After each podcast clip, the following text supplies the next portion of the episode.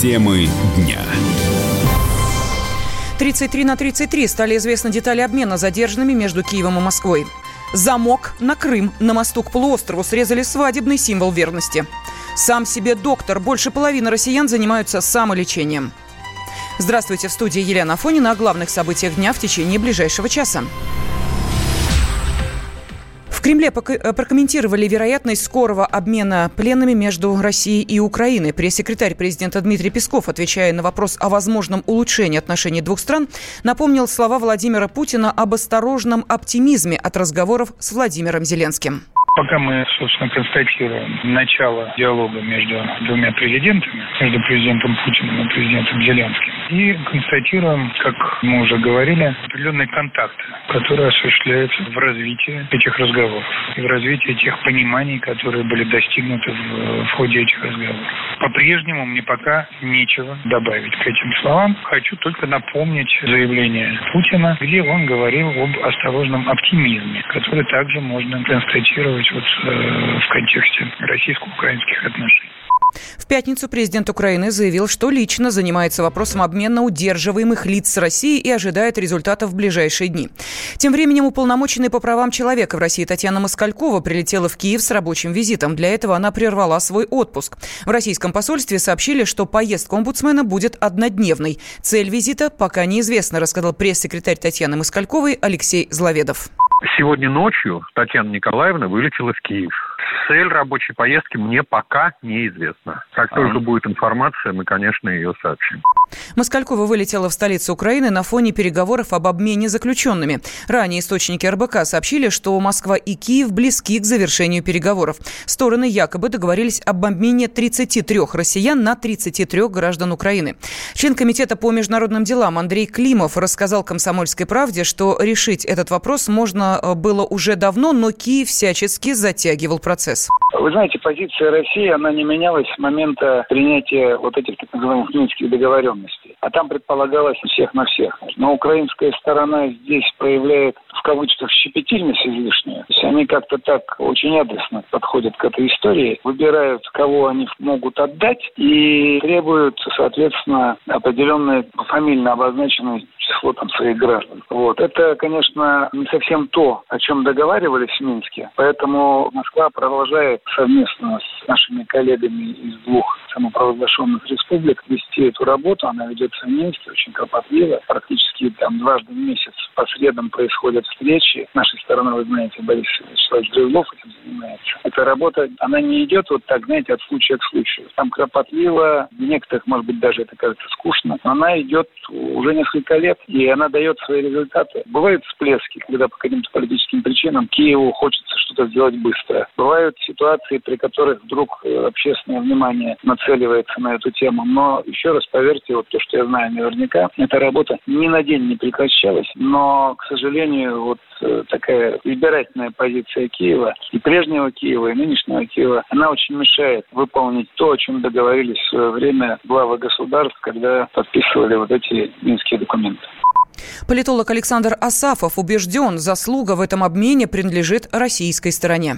Любой обмен – это процесс, который достаточно долго и сложно готовится. Согласуются списки, ищутся люди, потому что по опыту предыдущих обменов у украинской стороны часто люди пропадают, причем пропадают без вести, они разводят руками, говорят, мы не знаем, где этот человек у нас его. Нет. И, конечно, я думаю, что, учитывая, что в этих обменах не участвуют предыдущие переговорщики, такие как Медведчук, ну и ряд других персоналей, я думаю, что тут дело только в воле первого лица. Заслуга в этом обмене обмене, принадлежит лично Владимиру Путину и никому больше. До Зеленского наконец стало доходить, что если он хочет каких-то конструктивных взаимоотношений, обсуждений чего-либо, то ему стоит услышать российскую позицию, которая говорит, что мы будем обсуждать, если будет первый встречный шаг. И вот это начало, видимо, доходить до Зеленского, и он этот шаг сделал, но это все, конечно, все только в контексте общения общения первых лиц двух стран. СМИ сообщали, что после телефонного разговора президентов России и Украины сторонам удалось добиться прогресса в вопросе обмена удерживаемыми лицами, э, в том числе э, и моряки, которые были задержаны во время инцидента в Керченском проливе. Ну а также стало известно, что россияне, задержанные на Украине, проходят юридическую процедуру оформления обмена заключенными между Киевом и Москвой. Об этом накануне радио «Комсомольская правда» рассказал их адвокат Валентин Рыбин. Пока точно известно о троих гражданах. Это Максим Одинцов, Александр Баранов и Евгений народов. Российский прапорщик Максим Одинцов и младший сержант контрактной службы Александр Баранов были похищены службой безопасности Украины в ноябре 2016 года на границе с Крымом. Представитель штаба Черноморского флота России заявил, что российских военных через подставных лиц выманили на украинскую территорию якобы для передачи им заверенных документов, подтверждающих получение высшего образования в вузах Украины. Сразу после пересечения границы военные были задержаны. Им предъявили обвинение в государственной измене. В феврале прошлого года суд признал их виновными. Одинцов был приговорен к 14 годам лишения свободы, Баранов к 13. Владимир Путин назвал задержание военных вероломством. Комсомольская правда представляет.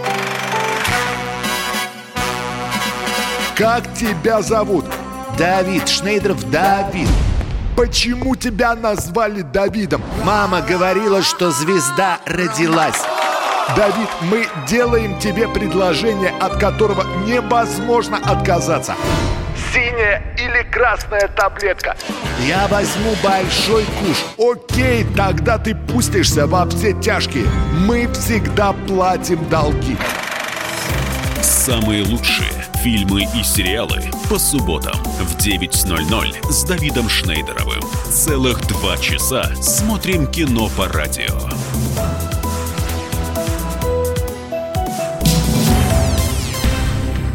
Крупные российские банки начали массово снижать ставки по ипотеке. В среднем они становятся меньше на половину процента, пишут ведомости. Одной из причин уменьшения процента по ипотеке может быть нацпроект повышения доступности жилья. Некоторые аналитики считают, что не стоит сразу бежать за кредитом. Однако управляющий по стратегическому маркетингу Промсвязьбанка Андрей Бархота подчеркивает, с покупкой недвижимости лучше не затягивать.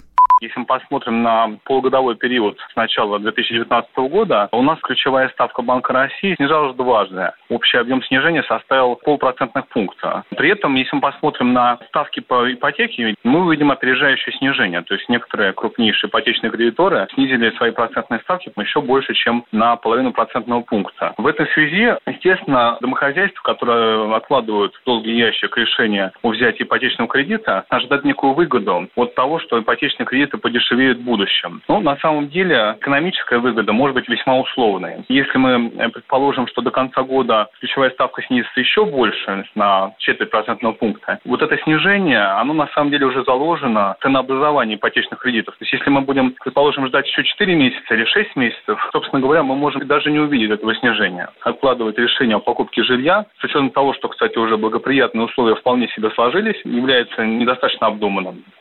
Андрей Бархота также отмечает, что в дальнейшем всегда можно рефинансировать ипотечный кредит и снизить ставку по нему.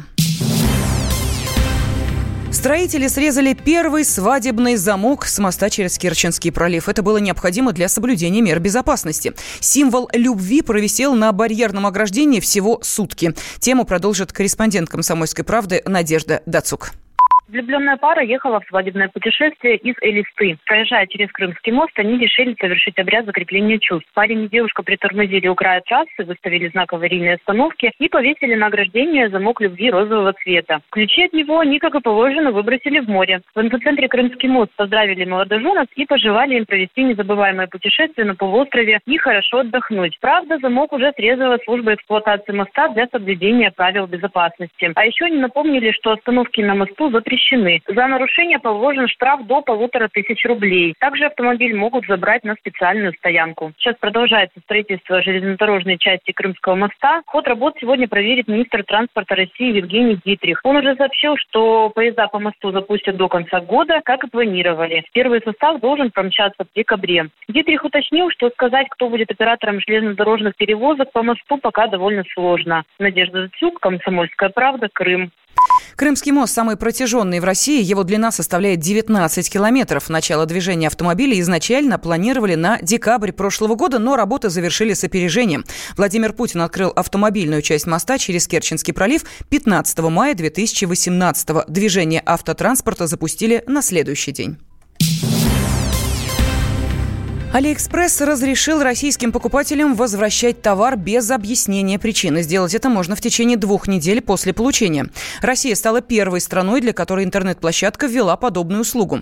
В компании рассчитывают, что теперь клиенты будут покупать более дорогие товары, не боясь сложностей с возвратом. Директор Ассоциации компаний интернет-торговли Артем Соколов отмечает, что Алиэкспресс просто провел маркетинговый трюк на мой взгляд, вообще никак не повлияет на заказы. Алиэкспресс всегда работал по той модели, при которой вернуть товар можно было только в случае, если у вас возникли его качеству довольно серьезные претензии, либо по какой-то причине продавец вам прислал не то, что он должен был прислать. Даже, как правило, осуществлялся не возврат, а открывался спор с продавцом, и дальше уже продавец принимал решение. Сейчас ничего не поменялось. На мой взгляд, тут никаких гарантий ни у кого больше не появилось. Как, продав... как принимал решение продавец, возвращать вам или нет, так он и будет принимать это решение. Никаких безапелляционных возвратов, никакого законодательства в этом случае не действует. По сути, то, что сейчас предложил их Алиэкспресс, он делал и до этого. И никакой новой системы защиты или системы возврата не появилась. Если раньше э, у вас этот срок был определен 45 днями, срок он сократил до 14 дней. И сделал это как э, некий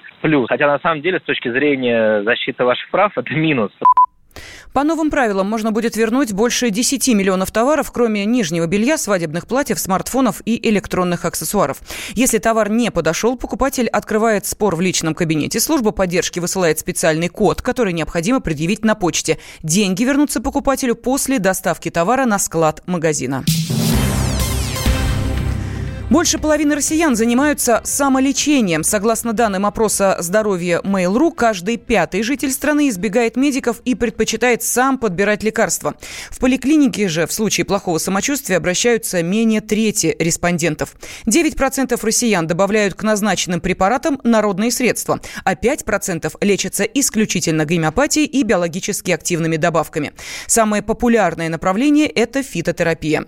Самолечение не поможет справиться с с недугами, а только усугубит состояние больного, отмечает врач высшей категории Лариса Алексеева.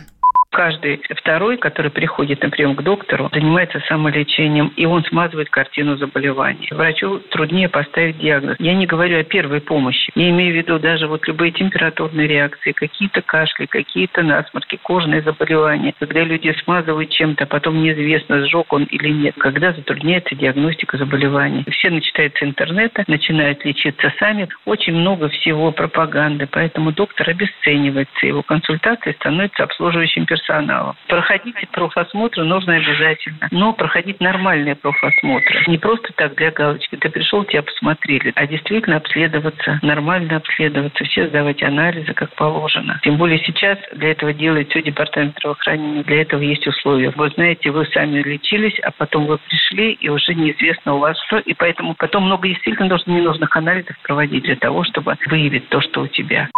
По данным исследования, основная причина отказа от квалифицированной помощи – неудовлетворительная работа медицинских организаций. А многим респондентам просто не хватает времени для похода к врачу. Названы самые опасные профессии для репродуктивного здоровья. Список представил Институт медицины труда. В него вошли сферы деятельности, связанные с воздействием вибрации, например, водитель, дорожник, клепальщик и шлифовальщик. Также негативно на репродуктивное здоровье может повлиять контакт с микроорганизмами. Это работа в исследовательских лабораториях, водоочистных сооружениях, пищевой промышленности и животноводстве. Медики настоятельно рекомендуют женщинам избегать профессий с тяжелой физической нагрузкой. В России недостаточно изучены условия труда на современных производствах, считает акушер-гинеколог, международный эксперт по вопросам репродуктивного здоровья Борис Лорд-Кипанидзе. Э, повышенные физические нагрузки способствуют и могут привести к опущению внутренних органов. Конечно, постоянная работа в парах бензина назначена, что она со временем отразится негативно, потому что нефтепроизводные продукты, они содержат в большом количестве тяжелые металлы, что в последующем может э, повлиять на структуру генокода женщины. Упаковка тех или иных товаров. Работа с всевозможными клеящими, смазывающими и так далее веществами. К сожалению, ну, огромное количество современных связывающих материалов, типа клея, они тоже производятся по современным технологиям, которые подразумевают более совершенную, так скажем, с точки зрения клеящих качеств, формулу, но при этом более агрессивные э, составляющие компоненты. Все это требует времени, все это требует адекватных вложений в исследования, в профмедицину, которая подразумевает как раз изучение условий труда, э, материалов, с которым приходится работать женщинам.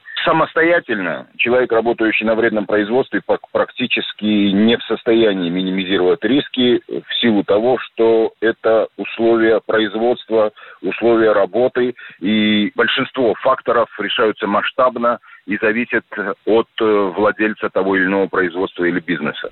В Институте медицины напомнили, что здоровье в целом зависит от образа жизни, питания, сна, двигательной активности и отсутствия вредных привычек.